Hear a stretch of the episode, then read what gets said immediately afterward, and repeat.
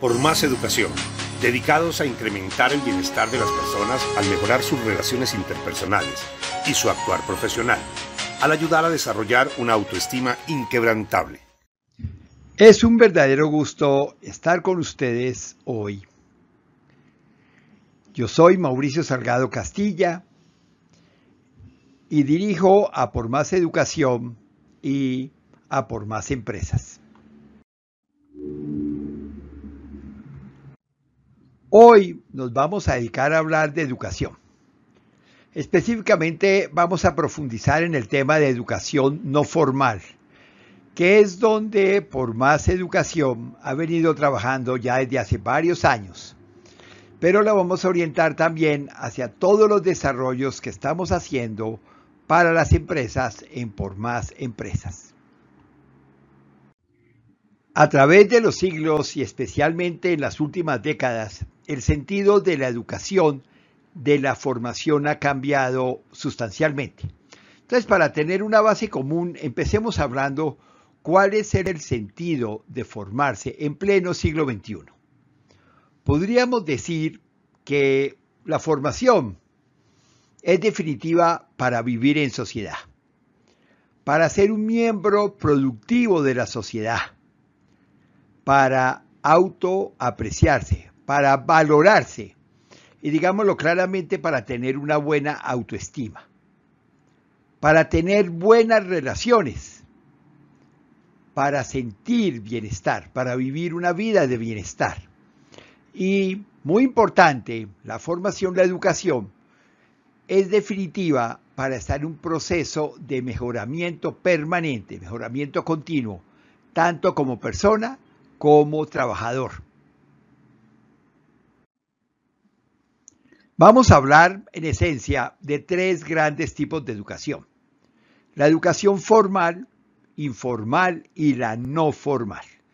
Podemos pensar en la educación formal, aquella que está asociada a los colegios, institutos y universidades, que sigue los parámetros de una educación normalmente reglamentada por un ministerio, por una Secretaría de Educación, donde se deben cumplir unos parámetros para que se otorguen unos diplomas, unas certificaciones. La educación informal es aquella que conseguimos cuando leemos un libro, un libro de historia o una noticia o de alguna manera me estoy educando al leer. Por eso siempre se dice que la persona no es la misma cuando ha leído un libro, porque se informa, se educa ya sea de una manera correcta o incorrecta, pero indiscutiblemente la recibe. Y el último tipo de educación no formal es una que ha venido creciendo considerablemente, y lo digo claramente, yo soy muy dedicado a ella por más educación.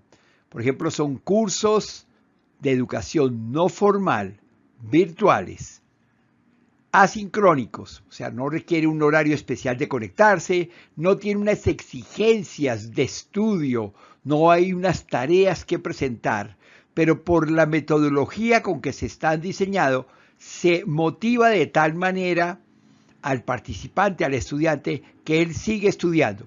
Esta educación no formal puede ser certificada. Hablemos ahora un poco de la gran diferencia entre educación versus información.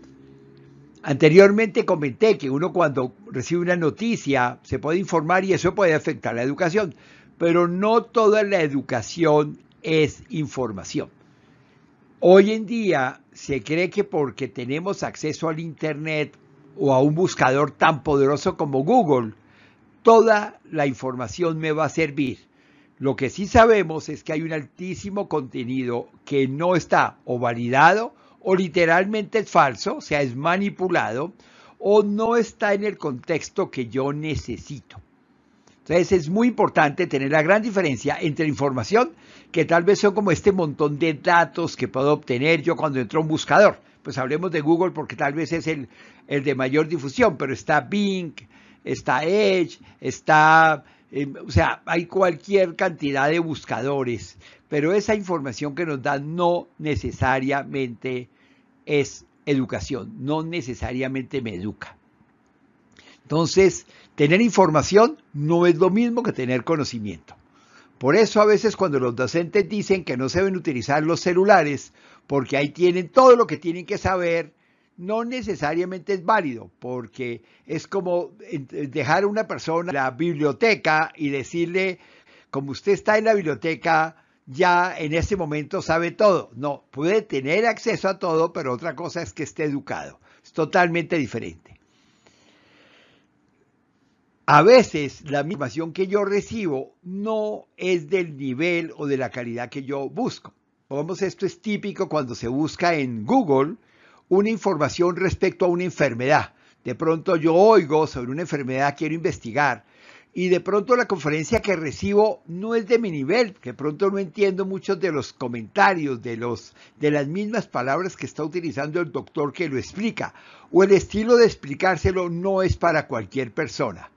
Entonces, realmente educación e información no son lo mismo. Obviamente, cuando se tiene criterio y unos parámetros que vamos a ver más adelante, toda esa inmensa cantidad de datos, toda esa cantidad de información disponible en Internet, la podemos utilizar para educarnos. educarnos. Y evidentemente, por ejemplo, en Por Más Empresas y en Por Más Educación, utilizamos religiosos recursos del Internet para los en educación.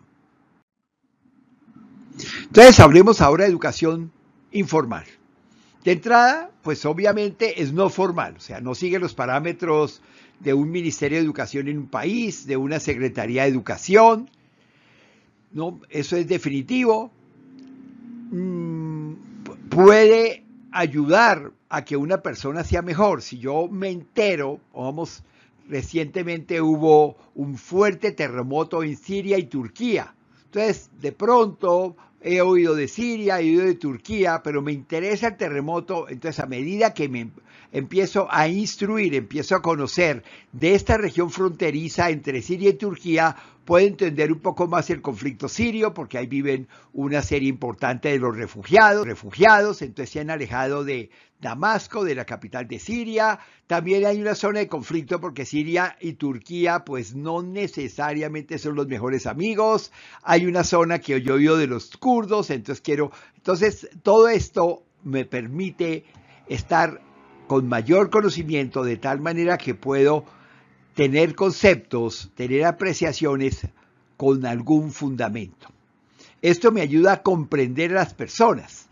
Cuando yo veo un mapa en la zona donde está Palestina y está Israel y empiezo a ver el tamaño que tiene, las implicaciones de tener una ciudad como Jerusalén, donde hay varias religiones, todo este conocimiento me ayuda a entender unos conflictos que literalmente llevan miles de años eh, existiendo. Entonces, este, este aprendizaje no formal me ayuda a entender el mundo, me ayuda a entender las personas y, por qué no decirlo, me permite ser una mejor persona. ¿Qué necesito para aprender, ya sea de cualquier manera, formal, informal o no formal?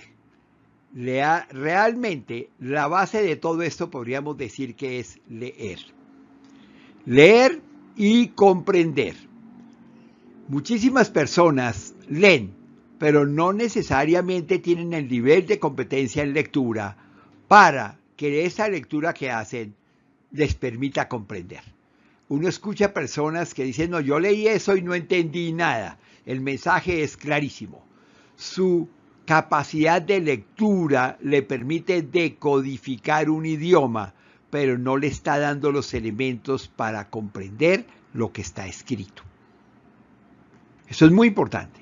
Entonces, una persona que le haya ido regular en lectura real, realmente se debería volver para volverse 100% competente, no quedarse a medias. Para mí en la educación formal se falla muchísimo cuando una persona pasa año tras año sin que lea realmente bien, sin que comprenda lo que lea, porque eso es definitivo para todo. No, es definitivo para leer unas instrucciones, para poder entender un viaje, para poder leer un mapa, para comprender una receta de cocina. Es definitivo la lectura. Comprender las operaciones básicas de matemáticas y su aplicación. Encuentro uno personas que pasaron por el colegio, pero cuando tiene que hacer la operación más sencilla para pagar una cuenta en un restaurante, en algún sitio, se complican haciendo la suma y la resta. Entonces dice uno grave porque es lo mínimo de competencia matemática que debería tener una persona. Así diga que no le gustan las matemáticas. Es muy normal que las personas que no tienen esa competencia básica digan que no les gustan las matemáticas.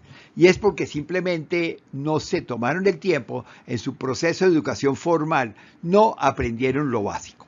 Esto se puede aprender a cualquier edad, eso es definitivo. Entonces, si, te sientes que no tienes esa competencia, devuélvete un poco y vuélvete competente. Muchas veces es solo aprenderse las tablas de sumar y multiplicar para que el nivel de competencia sea muy alto. Conocer cómo es la manera propia de aprender. ¿Cómo aprendo yo? Leyendo, viendo una película, escuchando a alguien, consultando por mismo, haciendo un ejercicio, haciendo una actividad. ¿Cómo es mi propia de aprender?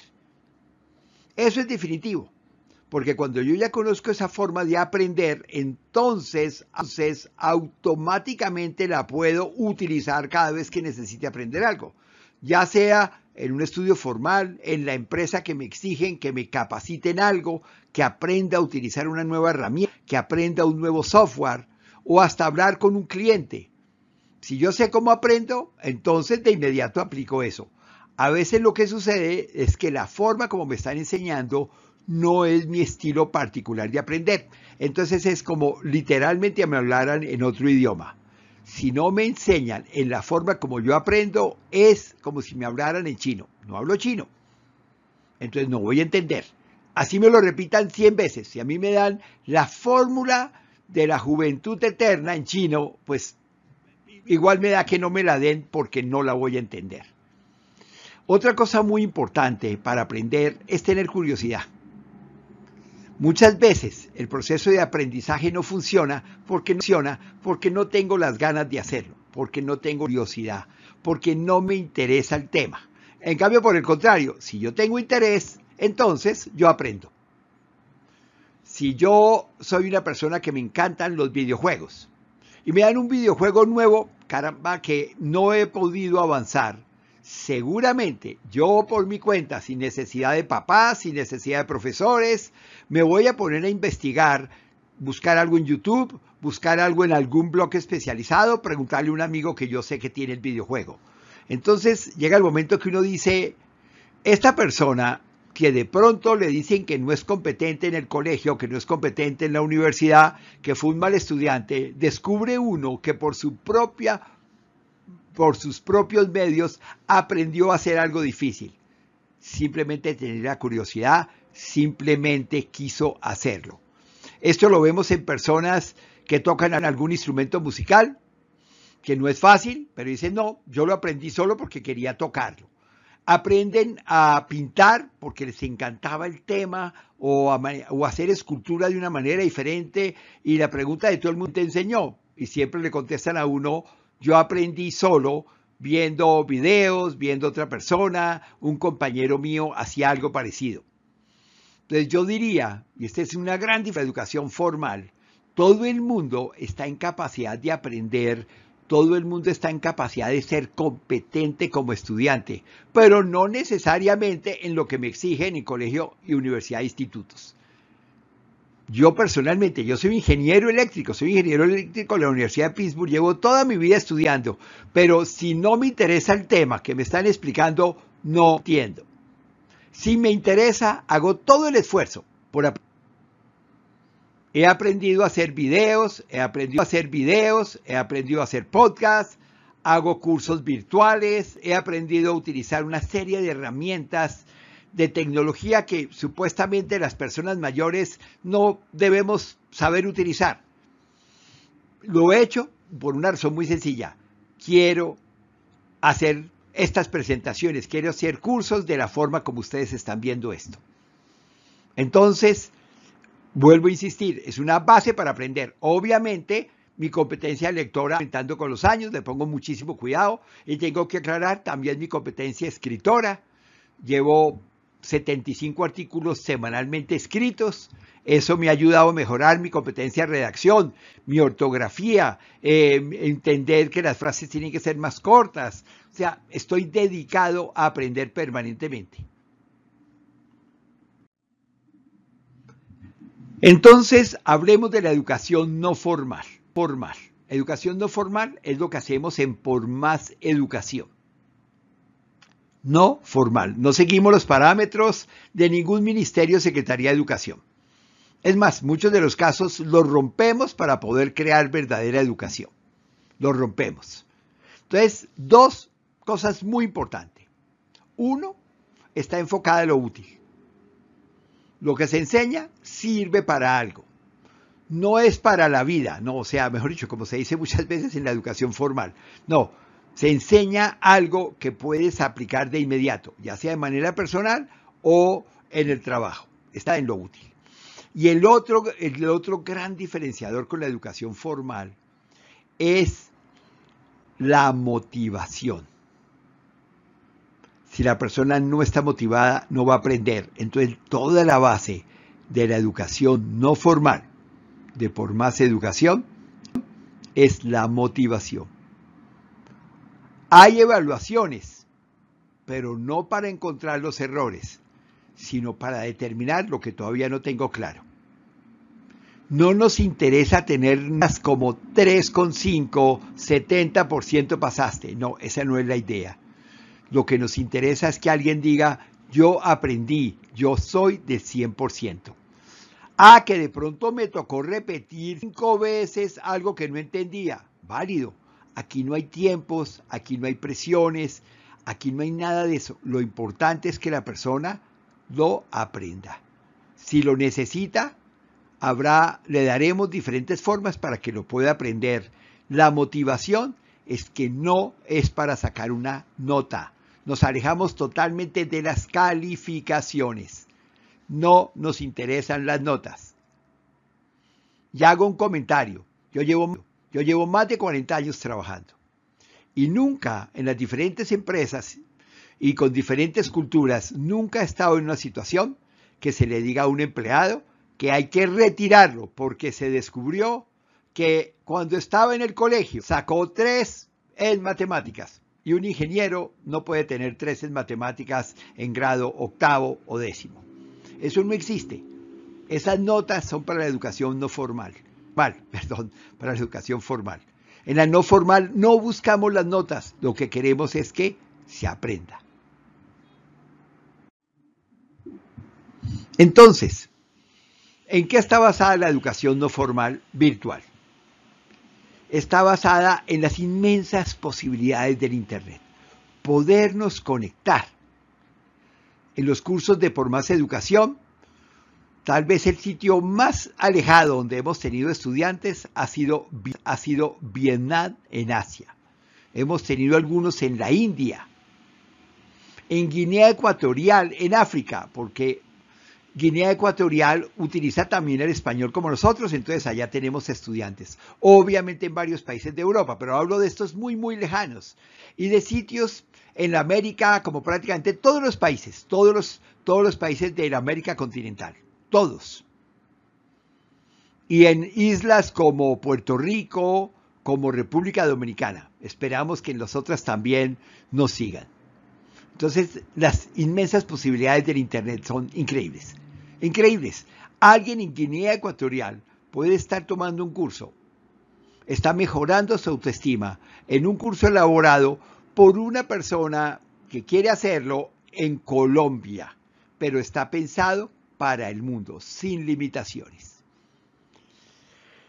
Esto está de dos tipos. La tenemos sincrónica, que implicaría conectarse a una hora determinada, que por ejemplo no es la que más usamos, pero por ejemplo esta se utiliza para hacer algunas clases donde las personas quieran encontrarse, quieran sentir esta cercanía, esta familiaridad entre este y una persona que está en plan de docente.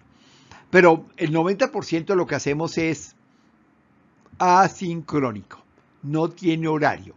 De tal manera que si alguien a las 3 de la mañana quiere estudiar, lo puede hacer sin complicación. Puede ser las 8 de la mañana en Colombia y perfectamente puede ser las 10 de la noche en el país donde está estudiando. Están diseñadas para que así sea.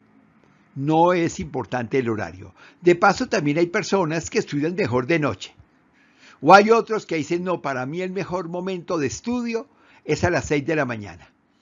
En, esto, personalmente tengo una muy extensa experiencia con más de 600 mil horas de formación virtual, donde he tenido estudiantes, he sido formador de formadores de muchísimas regiones y encuentra uno cómo hay personas que empiezan a estudiar a las 10 de la noche, mientras que hay otros que dicen yo estoy desde las 5 y media conectándome porque esta es la hora que a mí me gusta estudiar.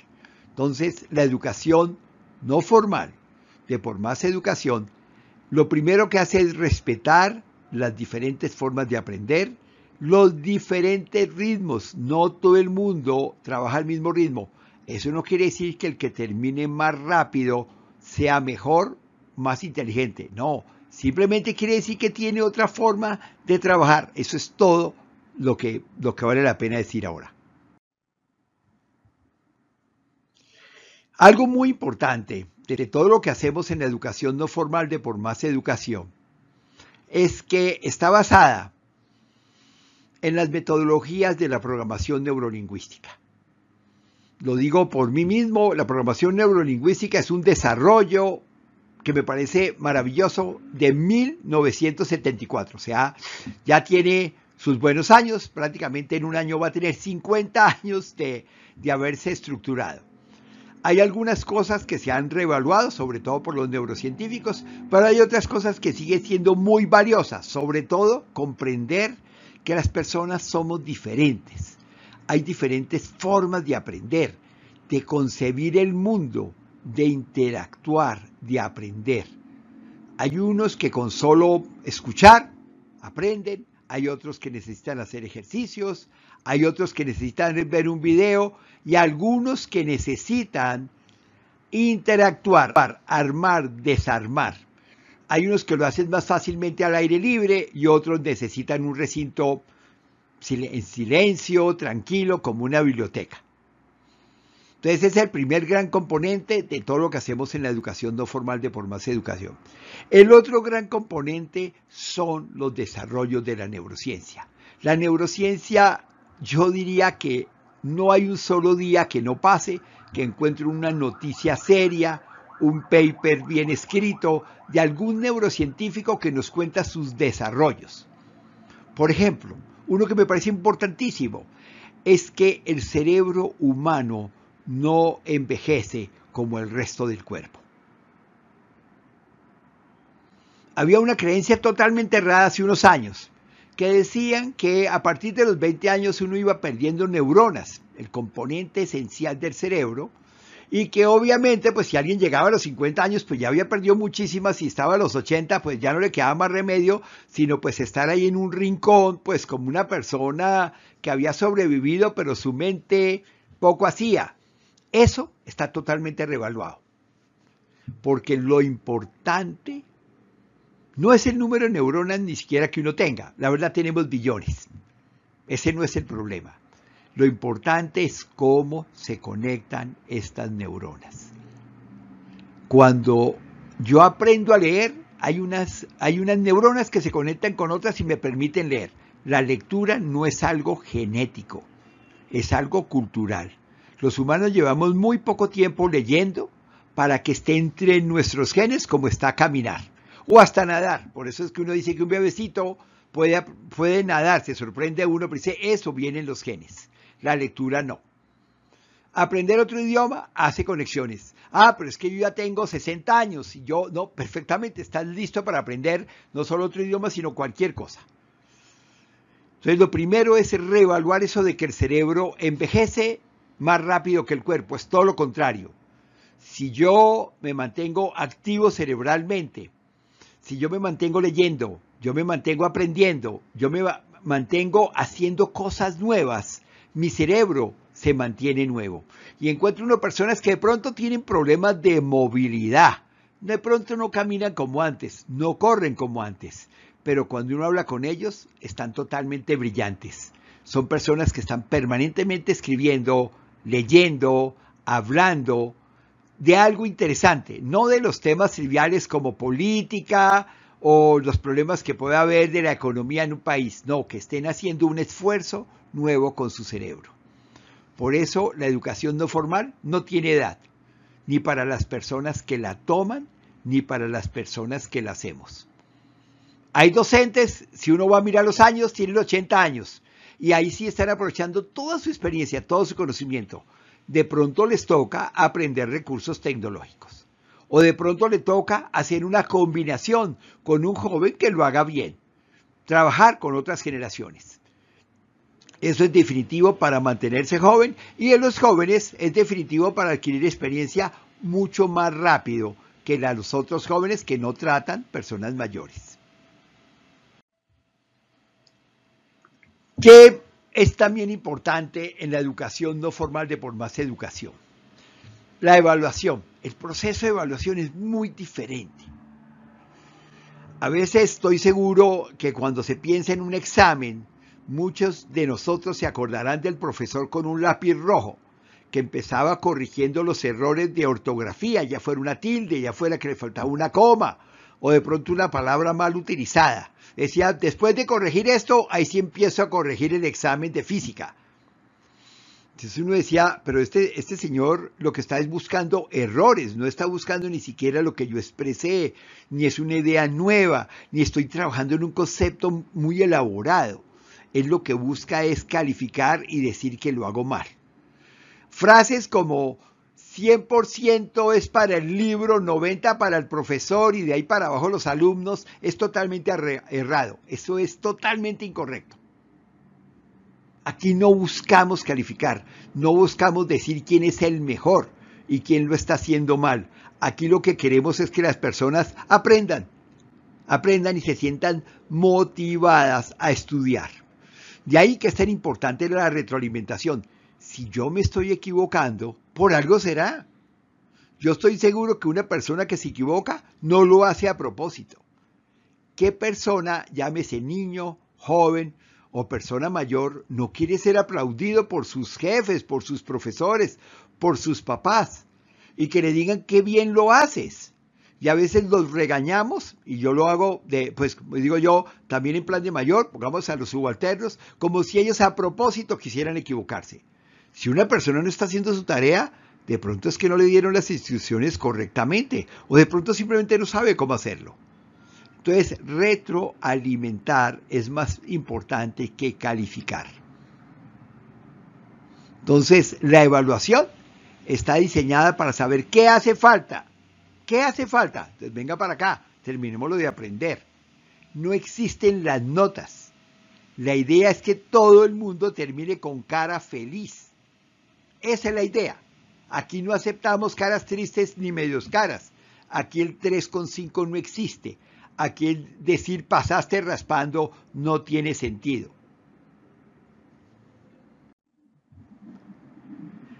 Entonces, de las características para el éxito, para hacer, para obtener suceso, como quiere esa palabra en inglés, es uno autogestionada. Yo aprendo a mi ritmo, yo, yo, yo lo tomo, yo aprendo en inicio hoy y termino cuando yo quiera. Yo puedo aprender a cualquier hora. Puedo demorarme de pronto. Inicié hoy, tuve un viaje, tuve un trabajo muy importante que hacer. Cuando la gente ya se siente confiada que esto depende de uno, no de otros, entonces ya Siempre encuentro momentos para estudiar. Cuando estoy en transporte público, cuando estoy esperando que me sirvan el almuerzo, cuando estoy de pronto un sábado por la tarde con tranquilidad. Qué rico aprender. Eso es definitivo. Autogestionado significa yo soy el que tengo el control de lo que aprendo.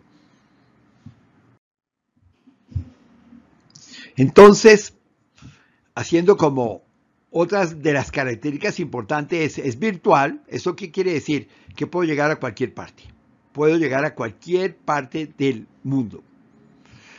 Y como es de una metodología donde no hay un cupo cerrado, el costo es bajo. La misma clase la pueden estar tomando 100 personas o 500 personas o literalmente miles de personas. Entonces eso hace que el costo por persona sea bajo, porque se comparte entre todas estas personas. Hay cursos que claramente pueden costar, así como dicen en las, en las películas, 9,99. O sea, es alta calidad. Alta calidad. No confundir virtual con baja calidad, es todo lo contrario. Ni bajo costo, porque pareciera bajo costo, debería ser baja calidad, todo lo contrario. El costo depende del número de personas. Entonces, como este es un curso que va a durar mucho tiempo, que lo van a tomar muchas personas, normalmente el instructor y el profesor se preocupa porque sea de alta calidad. Es diferente si yo me levanto un día cansado, no dormí bien, tengo clase de 7 en la universidad, yo de pronto soy genial en ese, en ese tema, pero ese día no me siento bien, tengo dolor de cabeza fuertísimo, esa clase que yo voy a dar de pronto es de baja calidad. Son las circunstancias. En cambio, una clase de estas es de alta calidad. Si la clase no quedó bien, se puede borrar, o sea, el, mismo sistema permite borrarla y cambiarla. Yo lo he hecho para mis cursos. A veces los actualizo cuando digo, mm, tengo una, esta forma, como lo dije, no es lo que yo quería, venga, lo cambiamos. Entonces, eso hace que la calidad sea muy alta. Y obviamente una, que, una cosa, pues la verdad que me fascina, es que puede llegar a todas las regiones, regiones muy pobres pueden beneficiarse de este estilo de educación, regiones muy remotas pueden beneficiarse de este estilo de educación. Otras características muy importantes, ya lo he dicho, pero quiero volverlo a, recalcar, se respeta el ritmo de cada persona.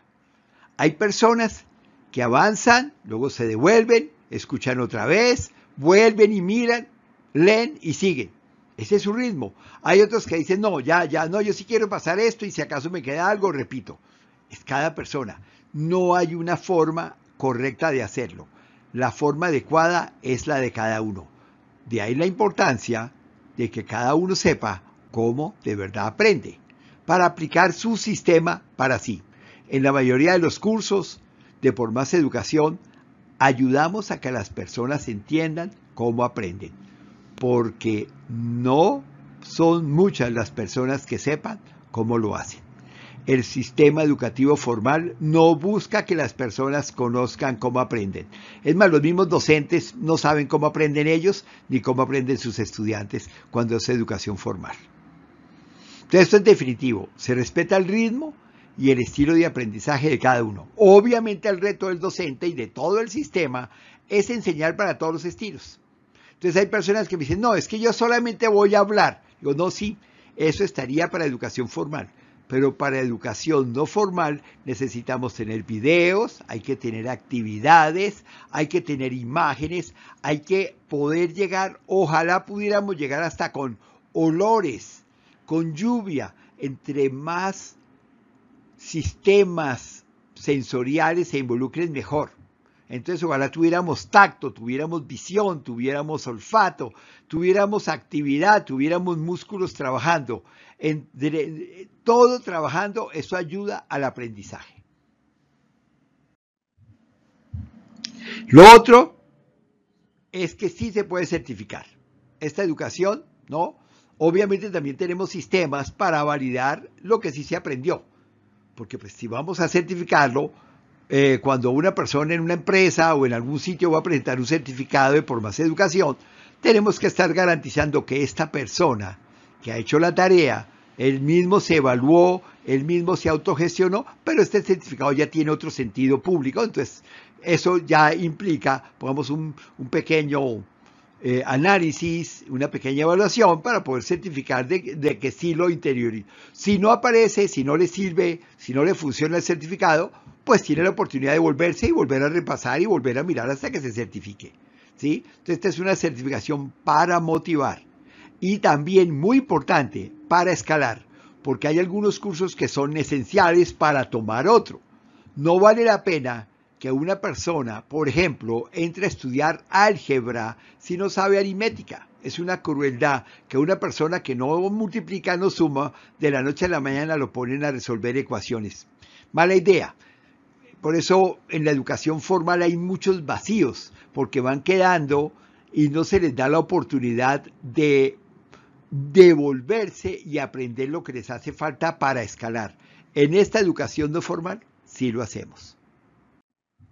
Entonces, ¿para qué hacemos esto otra vez? Para mejorar el estado de bienestar personal y sobre todo de las personas que uno quiere. Si yo soy un papá, como yo tengo cuatro maravillosos hijos, pues yo quiero que de alguna manera mi vida, ¿no? Eh, también irradie para que ellos puedan tener bienestar, que todos podamos tener bienestar. Para todas las edades. Esto, que somos unos creyentes que de pronto las maratones tienen edad. De pronto alguien dice, no, no, usted no se ponga a competir con los muchachos de 20 años. No, esa no es la idea. Si van a correr 20 kilómetros, pues de pronto le va mal. Pero ahí sí, a cualquier edad yo les digo, ustedes están listos para competir con todas las edades. No hay limitación en la parte intelectual. De pronto está un poco oxidado, como dice uno. Si va a hacer una competencia de matemáticas, pues de pronto haga un pequeño ejercicio matemático y recuerde algunas operaciones pues para poder competir. Pero no hay ningún problema. Ahí sí el cerebro está listo para hacerlo. Entonces, toda esta educación no formal está para mejorar la productividad personal y organizacional y para tener un mejor estado de bienestar. ¿En qué nos enfocamos? En el desarrollo socioemocional. Es definitivo. Los seres humanos somos 100% emocionales. Rara vez, solo a veces somos racionales de ahí tantas discusiones, tantos problemas en la familia, tantos problemas con los hijos, porque realmente las emociones están por encima de la razón. Y encuentran personas que tienen todos los conocimientos, todos los doctorados y tienen pésimas relaciones personales. Bueno, porque simplemente no se ha trabajado en desarrollo socioemocional. De ahí nuestro interés en por más educación de dar ese conocimiento. En competencias para el siglo XXI, yo puedo ser un ingeniero y haberme ido muy bien en la universidad, pero por ejemplo mi capacidad de trabajar en equipo, mi capacidad de ser crítico, de resolver problemas, de tomar decisiones, no necesariamente la aprendí con mis estudios de educación no formal. Por eso en Por Más Educación nos dedicamos a eso. Muchos los llaman soft skills, competencias blandas. Ahí estamos nosotros. Y lo otro para poder ser un buen miembro de una sociedad productiva. No tiene ningún sentido que yo tenga conocimientos que no pueda aplicar. No tiene ningún sentido que yo sea una persona que todo el día me queje y que no produzca. Para mí y para los otros. Tenemos un compromiso con todos. Entonces, por ejemplo, cursos que ya están disponibles. Emociones, el secreto de una buena vida. Este es un curso básico para el desarrollo de competencias socioemocionales. Este siguiente tema, el tema del matoneo, del bullying, del ciberbullying, es un tema que a mí personalmente, a Mauricio Salgado Castilla, le preocupa muchísimo. Desafortunadamente, en los cinco continentes, en prácticamente todas las culturas, uno encuentra situaciones de matoneo. Las estadísticas son abrumadoras. Dos tercios de la población es matoneada en algún momento importante de su vida. Desde pequeños, jóvenes, grandes. Escuchan de feminicidios, de maltratos intrafamiliares, de maltrato a los niños. Esas personas no se vuelven maltratadores de grandes, ya lo eran, fueron maltratados, pero no hicimos nada para cambiar eso. Por eso, alguien dirá que un ingeniero eléctrico que hace hablando de estos temas, para mí es de gran importancia. Si a mí yo tuviera la oportunidad de cambiar algo en el mundo, solamente una cosa, solamente una cosa, yo cambiaría, acabaría el matoneo, acabaría el bullying, acabaría el ciberbullying. Con eso, ya dos tercios de la población tendría una vida diferente. Si tienen una vida diferente, podrán aprender. Si pueden aprender, seguramente podrán producir. Y eso daría un gran paso para acabar la pobreza y muchísimas otras cosas. Entonces, el otro curso es un curso para responder a este mundo cambiante. Se llama Toca cambiar, pero ¿cómo hacerlo? La pandemia nos obligó a todos a cambiar nuestra forma de vida, nuestra forma de trabajar. Muchísimos que antes tenían una vida asegurada de la noche a la mañana perdieron su, su, dinero, su ingreso. Por ejemplo, una persona que tuviera locales comerciales arrendados, que siempre los había tenido arrendados, de la noche a la mañana perdió ese ingreso. Y de, inmediato pasó de tener una, un ingreso asegurado a tener deudas aseguradas tiene que pagar la administración, tiene que pagar impuestos, un montón de gastos y sigue sin tener ingresos. ¿Cómo cambio? Una persona que se va a jubilar, le da terror a veces decir, no, pero yo, yo, yo todos los días me he levantado, llego juicioso, ahora me dicen que, que ya no vuelva a la oficina, que ya no, no y, que, y que viva. Le cuesta mucho trabajo. Todos tenemos cambios. Encontrar pareja implica un cambio muchas personas dicen, no, yo no sabía que eso era tan difícil. Sí, pero supuestamente los humanos deberíamos, estamos diseñados para tener pareja. Hay montones de situaciones que tratamos en Toca Cambiar, pero ¿cómo hacerlo? Este es un curso que nos ayuda a todos, no importa la circunstancia que estemos. Puedo tener 18 años y necesito saber qué carrera estudiar. Este curso sirve para eso. O puedo ser un médico muy importante y me han pedido que me jubile después de una una vida muy exitosa como cirujano, como neurocirujano. Este curso también es para él. Hay otro curso en un nuevo formato que estamos sacando también, que es solamente un audio curso que se llama Atención al cliente.